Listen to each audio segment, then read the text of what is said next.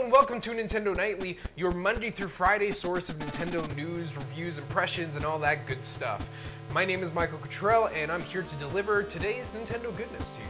So, before we get started, however, I just want to give you a reminder that we've got 12 days left in our SNES Classic Edition giveaway, so follow the links in the description. I won't burden you with all the details right now, but follow those links down there. You can enter in. Uh, Patreon supporters will uh, also be an exclusive drawing for another one, so check that out. Today we've got one piece of news, but it's a pretty big one.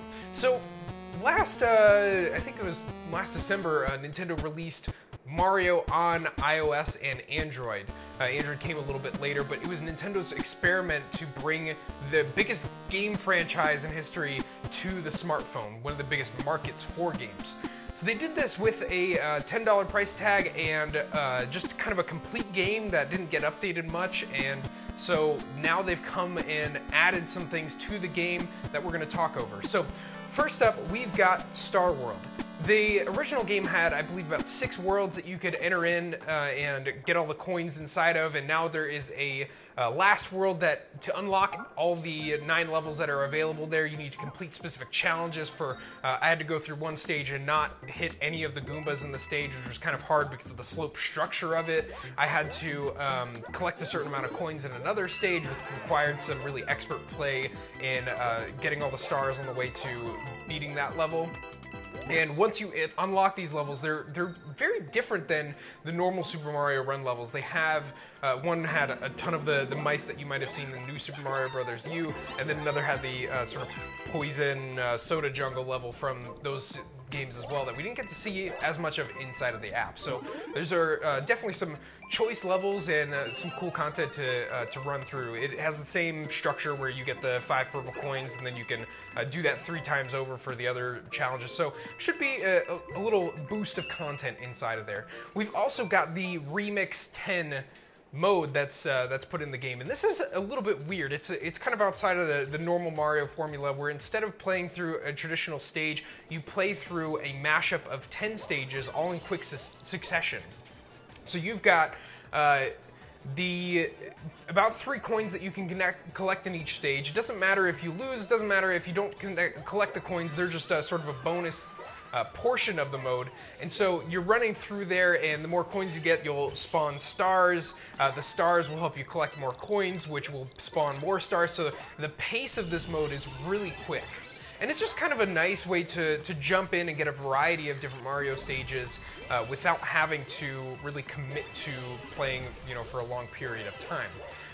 Nintendo is advertising this in a really weird way, saying it's the shortest Mario level ever. It, that's kind of a weird way to, to, to, phrase it. But it is a fun mode, a nice little um, burst, and, and it has uh, all these different mashups of stages that you've played before, whether that be in Toad Rally or the main game, and sort of remixes parts of those and mashes them together. If you play that enough, you get to unlock different um, decorations for your kingdom in the mode. I never really got much into that, but uh, it's it's a you know a check a checkbox to check, and you can eventually get Daisy as a playable character in there who has the uh, unique double jump ability. It's gonna take you a while though. I played for about 40 minutes today and only got through um, I'd say like five or ten stages uh, out of 30.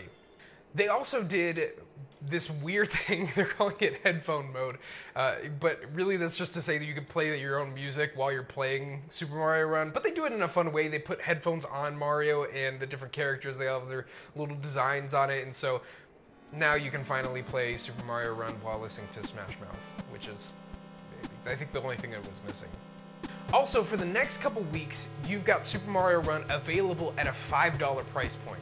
The game originally launched at a $10 price point, so for half the price and a little more content, I'd recommend you go pick it up.